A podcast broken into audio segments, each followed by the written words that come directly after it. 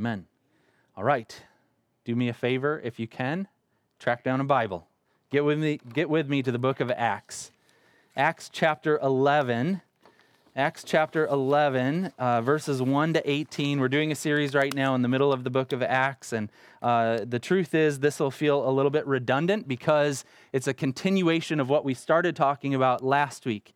But the story goes on, and we find out a little bit more about what God is doing in the midst of his church. And so we're going to hear some things repeated, but that's good for us because we don't often learn on the first try. So uh, we'll take two, and hopefully, God will help us again to think about the things that we have biases against and the way that we deal with people and the way that we sometimes actually get in the way of what God is up to in this world. And so, Acts chapter 11, verses 1 to 18, I'll read it We'll pray, and then we'll get to work. Acts chapter 11, starting in verse 1. The apostles and the believers throughout Judea heard that the Gentiles also had received the word of God. So when Peter went up to Jerusalem, the circumcised believers criticized him and said, You went into the house of uncircumcised men and ate with them. Starting from the beginning, Peter told them the whole story. I was in the city of Joppa praying and in a trance, I saw a vision. I saw something like a large sheet being let down from heaven by its four corners, and it came down to where I was. I looked into it and saw four footed animals of the earth, wild beasts, reptiles, and birds. Then I heard a voice telling me, Get up, Peter, kill and eat. I replied, Surely not, Lord. Nothing impure or unclean has ever entered my mouth. The voice spoke from heaven a second time Do not call anything impure that God has made clean. This happened three times. And then it was all pulled up to heaven again. Right then, three men who had been sent to me from Caesarea stopped at the house where I was staying. The Spirit told me to have no hesitation about going with them. These six brothers also went with me, and we entered the man's house. He told us how he had seen an angel appear in his house and say, Send to Joppa for Simon, who's called Peter. He will bring you a message through which you and all your household will be saved. As I began to speak, the Holy Spirit came on them as he had come on us at the beginning. Then I remembered what the Lord had said John baptized with water, but you will be baptized with the Holy Spirit.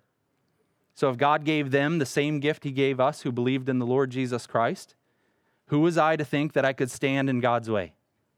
When they heard this, they had no further objections and praised God, saying, So then, even to the Gentiles, God has granted repentance that leads to life. Let's pray. Lord, we ask right now that you would speak. We want to hear your voice loud and clear, and we want to respond with obedience and faith. We pray for the searching work of the Holy Spirit that reveals um, things about us that need adjustment, and we pray, Lord, uh, with anticipation that you'll do that right now. That you will show us if we have things that we feel or think or say or do that don't align with your will. Help us not to stand in your way. We pray in Jesus' name. Amen. Amen. So, this story teaches us about a few different things. It teaches us about prejudice and how we deal with other people. It teaches us about providence and how God arranges and orchestrates human history to accomplish his purposes. And it teaches us about his promises of how he's bringing about salvation. So, let's get to work. Prejudice is when we look at other people and we look at either an individual or a group or their characteristics and we look at them and we think negative things about them. We, we begin to say things that, that and feel things that kind of articulate this disdain for them, that we don't like them, we don't like what they're about, we don't, we, we don't like what these individuals are about. Now, this shows up in a lot of different ways. I believe right now the reality of prejudice is just palpable right? You're walking through life right now and you can just feel it. There's so much hostility toward people who are different from one another. And it falls in, in you know, different areas of racism and classism and sexism and political partyism and all these different things. And people are kind of going through life with different opinions of the world. But the problem is the way that we feel about somebody that we differ from is revealing this prejudice. And, and it's in all different areas of life. I'll give you a, a petty example um, just to show you that it shows up even in kind of subcultures. Um, somebody was talking to me and they implied that I'm a yuppie. They said yuppie, and they implied that I was one of them and had friends who were yuppies. And, and can, you, can you imagine what happened in my heart?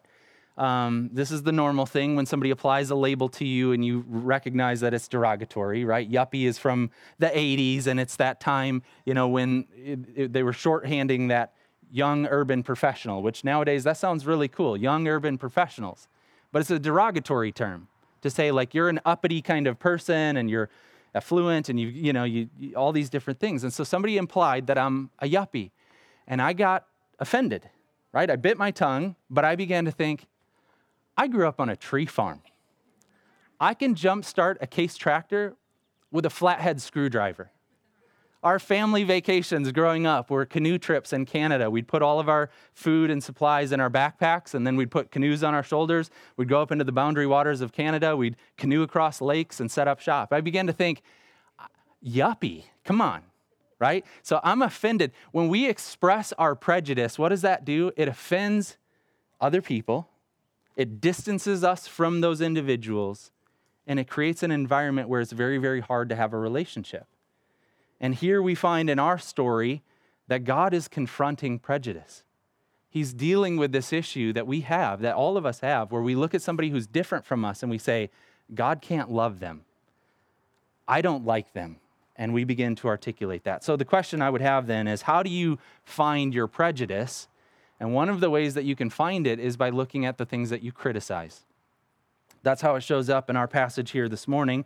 Look with me at verses 1 and 2. The apostles and the believers throughout Judea heard that the Gentiles also had received the word of God. So when Peter went up to Jerusalem, the circumcised believers criticized him. And they said, You went into the house of an uncircumcised man and you ate with them. Criticism is a way that you can unearth the things that you, that you have a prejudice against. What are the things that you critique right now? The things in the world where you look at an individual or a group or an ideology and you just can't help but to say negative things about it. That's one of the ways that you can find your prejudice. Now, when we begin to think about the negative effects of, of having and holding and expressing prejudice, there are many things that, that need to be said um, one of the negative effects of having prejudice like this is that it's a dehumanizing activity. When you look at somebody else who's different from you, you actually begin to express your distaste for them in a way that is dehumanizing. So when when the uh, when the sheet was let down, um, Peter's having this vision, and a sheet is let down by its four corners. What does he see in there? Filthy animals right? There's this dietary thing that they have. They've got some considerations uh, for the things that they eat and don't eat. God had given them rules and instructions of the, the appropriate menu for the people of God, which really was a gift, right? That you have 21 meals throughout the course of a week. And God says, I want you every time that you eat to be mindful of the things that are permissible for you to eat and things that are impermissible for you to eat. So every time they're eating, they're being reminded we are the holy people of God. We're different. Other people might eat those things, we don't do that. But this wasn't simply about dietary restrictions. In fact, just so that we don't get off track here, we don't want to walk away from this morning thinking, maybe I need to change my diet. Maybe that's the issue here. No, that all of that was really just pointing to what Jesus was coming to do, that he was going to fulfill a lot of those different civil and ceremonial laws and expectations, but by his fulfillment of them, he also sets them aside. So in Luke chapter 7, we're told that this isn't just about what you eat. Luke chapter 7, he says to his disciples, Are you so dull? He asked. Don't you see that nothing that enters a person from the outside can defile them? For it doesn't go into their heart, but into their stomach and then out of the body. In saying this, Jesus declared all foods clean. So, when that vision is happening, Peter is seeing all of these animals and he's saying, I don't eat those sorts of things because those are unclean. We're not just talking about food here. God is taking it up a level. And he's saying, No, no, no, this has to do with how you treat people. This has to do with how you look at other people made in the image of God and how you react to them. And it is dehumanizing because here's what you're doing. When you look at somebody else and you think to yourself, those people are impure, they're unclean, they're unworthy, here's what you're doing you are calling them a filthy animal. You're looking at them and you are, you, you are reducing them to the place of something that is repulsive to you. So, back to that food analogy, there are certain foods that you cannot eat, right? I mean, some of you are foodies, and anything on the plate, no matter how bizarre it may be, you're fine with it. You'll, you'll eat it. But some of us have a gag reflex, and you put something in front of, of, of us, and you look at it and you go, okay, I want you to eat that. You go, I, I can't. I can't eat that. My palate would not allow for that. I, I, would, I would puke. Um, and that's how some of us respond to other people. We look at other people and our gag reflex goes off. We're dehumanizing them. We're thinking, oh, that is repulsive to me. And let me just, I'll do this, and I wasn't sure if I should or not, but I'll just say a handful of words right now that are pretty common in, in public dialogue. And I just want you to, to notice how you react to them. Okay, so I'll, I'll say a handful of words, and you just kind of pay attention to what goes on on your interior.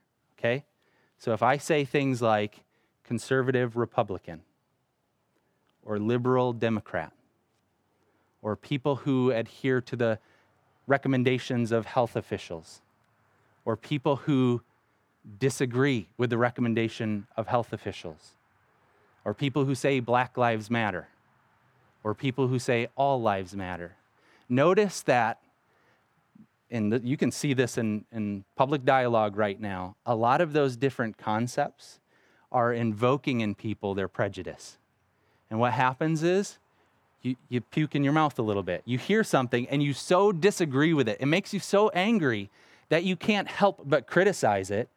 And you begin to look at these other people who maybe hold that viewpoint that you don't share and you dehumanize them. You, you, you basically treat them as a filthy animal. And as you talk about them, you can't help but use derogatory language. So obviously, prejudice is an unhelpful thing, and certainly when we consider the mission of God. So, providence, or I'm sorry, prejudice um, is when we're critiquing other people. It shows up in those things. And, um, and it makes the potential of relationships just really unlikely. If you negatively react to people who are different from you, how on earth could you ever have a civil conversation. Now, I'm not saying you need to adopt their worldview or come to a place of, of absolute agreement on everything, but you need to, as a believer, you need to actually be able to move toward people and have sane and sensible conversations. And this is really important when we consider the mission of God, which is the topic of our text here. When you maintain your prejudice, there is a chance that you are standing in God's way. That He's trying to do something with a people that you disagree with, and you're so committed to your disagreement of them that you're standing in God's way. Now, this is what the early church really had to wrestle through. Were they willing to make the adjustments necessary to see the gospel go beyond what they were comfortable with?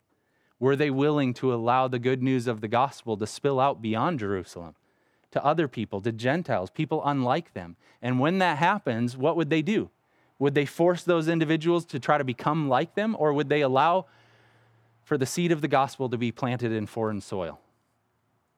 So we need to think about the things that are really irritating to us right now and the prejudices that we have and, and ask honestly are we standing in God's way?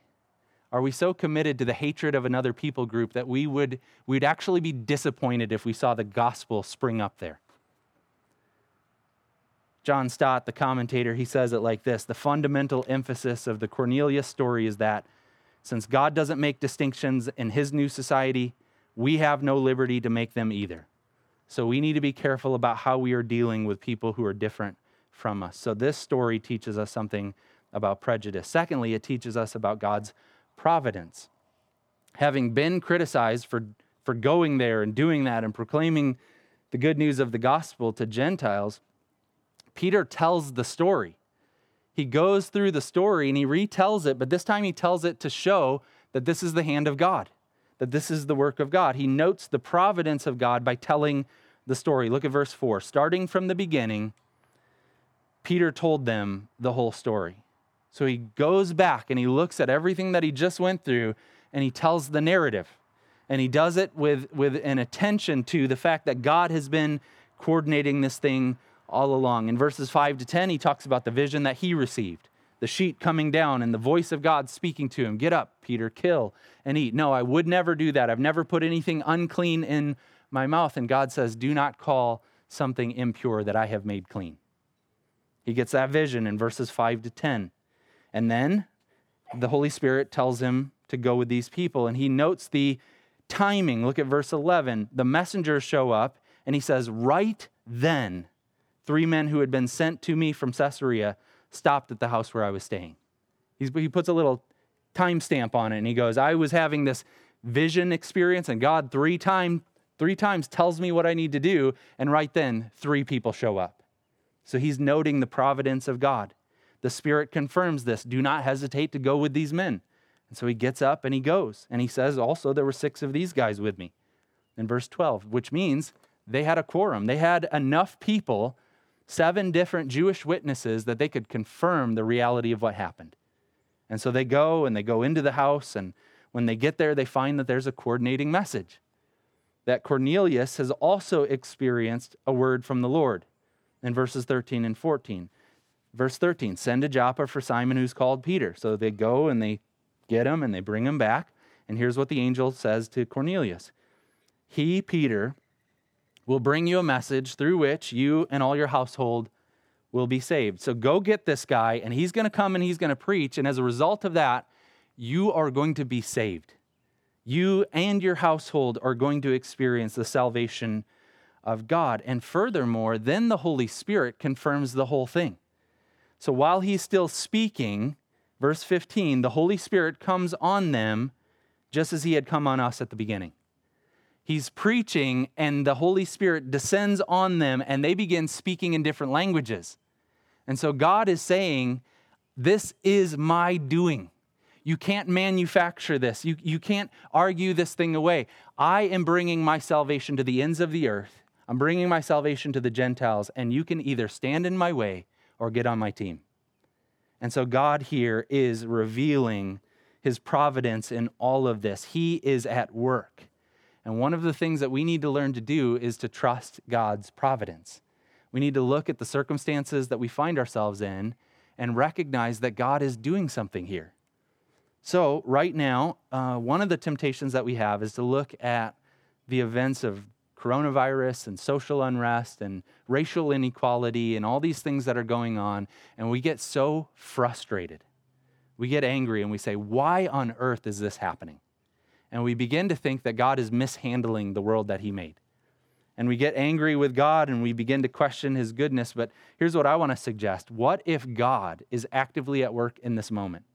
And what if the place that we're in right now is exactly where God wants us to be so that we could learn something? So that we could grow, so that we could be challenged. Let's not be the, the kind of people who, on the other side of this, we come out and we're the exact same. We've just dug our heels in and we've just kind of grinded it out and we've just kind of waited for things to lift and pass and then we can get back to life as normal. What if everything that we're going through is by the hand of God to bring us to a place of humility where we look to him in this moment and we say, "What are you what on earth are you doing and what can I learn here?"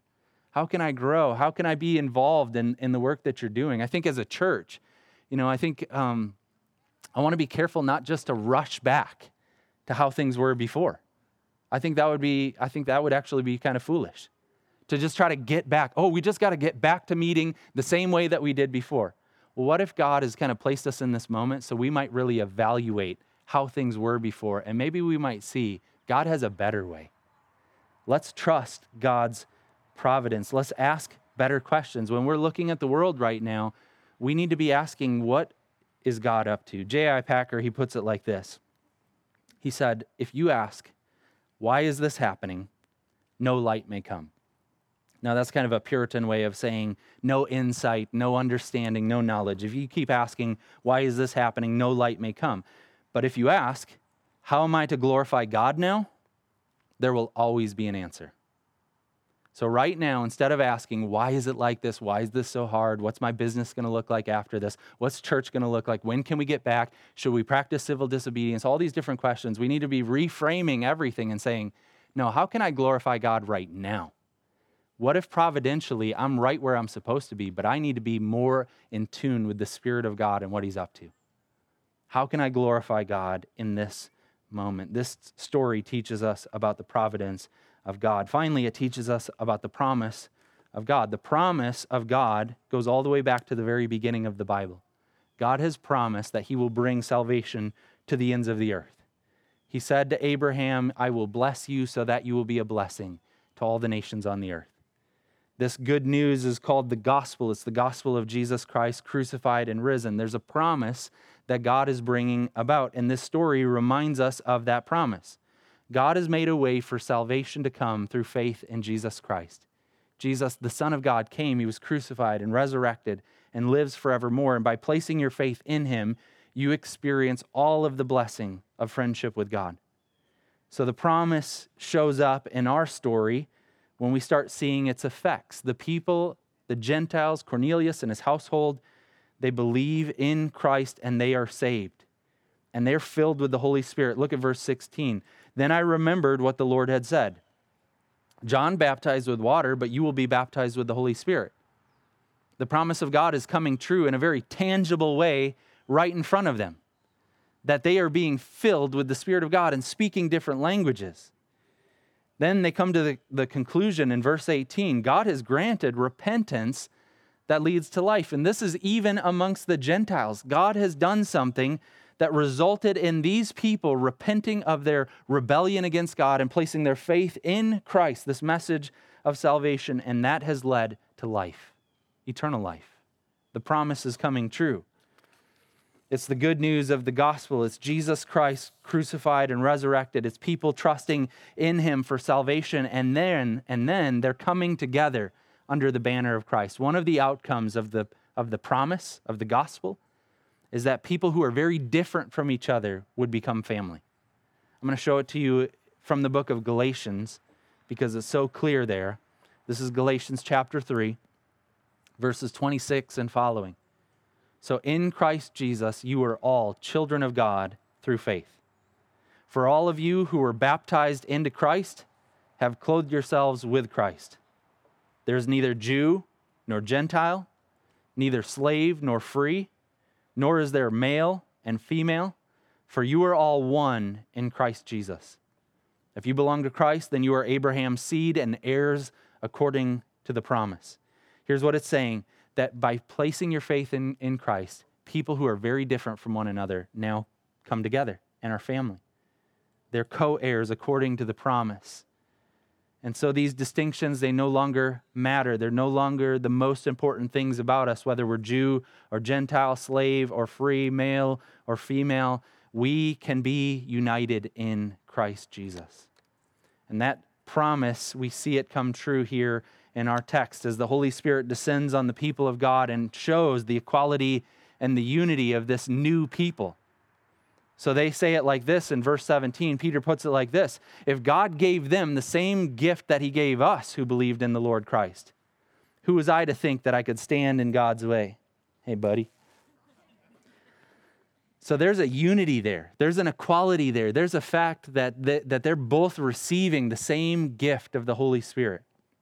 And it's showing that God is not making the distinction that other people are comfortable making. He's showing that they're unified under Christ. And they then are also experiencing repentance that leads to life. Look at verse 18. So then, even to Gentiles, God has granted repentance that leads to life. So here's the result then. When this promise comes true, verse 18, they had no further objections and they praised God. Wouldn't that be wonderful if the dividing lines that we're so comfortable with right now, if those began to fade and melt away and we see people coming together under the banner of Christ, and instead of being hostile about that, we worship. Instead of having objections, we praise God. F.F. Bruce, Bruce puts it like this Their criticism ceased and their worship began. May that happen in us. May we stop criticizing and start worshiping. So, when we step back and we look at this entire section of Scripture, what is it teaching us? It's teaching us that God is using his providence to reveal prejudice that he wants to change and challenge. It's showing us that we have this tendency to, to draw lines that God doesn't draw, and then to exclude people from fellowship that God doesn't intend to exclude. And He's using His providence to reveal that in us and then to make adjustments so that we might come together under the banner of Christ. John Stott, again, he puts it like this He says, The same ugly sin of discrimination has kept reappearing in the church. All such discrimination is inexcusable, even in non Christian society. In the Christian community, it's both an obscenity because offensive to human dignity and a blasphemy because offensive to God who accepts, without discrimination, all who repent and believe. I pray that your dividing line is Christ and Christ alone. I pray that the one thing that you realize binds you together with the family of God is not how somebody votes, but how somebody repents and believes. I pray that we would be able to transcend this moment and we wouldn't just kind of fall in line with all the talking points that we're hearing through media and social media right now. I pray that we would become a church where the good news of the gospel is the thing that we rally around and not our preferred vi- vision for what our society ought to look like or the policies that we ought to adopt. I pray that we could be the church. And I hope that you will embrace that calling. I hope that we will be willing in this moment to ask ourselves are we standing in God's way? Let's allow the mission of God to move forward through us. So let's pray right now, and then we'll step into a time of communion. Lord, we ask that you would help us be your people. And we acknowledge right now in this moment that it is too easy to draw boundary lines that exclude people from fellowship. And Lord, we don't want our prejudice to be the thing that defines our church. We want to be the people of God who love and, and serve and pray for even our enemies, Lord. And we would love to see the unlikely people coming to faith in Christ to express repentance and believe in Christ and have that lead to their eternal life. We want our criticism to stop and we want our worship to begin. And we want all of that to be informed by you, God. So would you help us, please, in Jesus' name? Amen.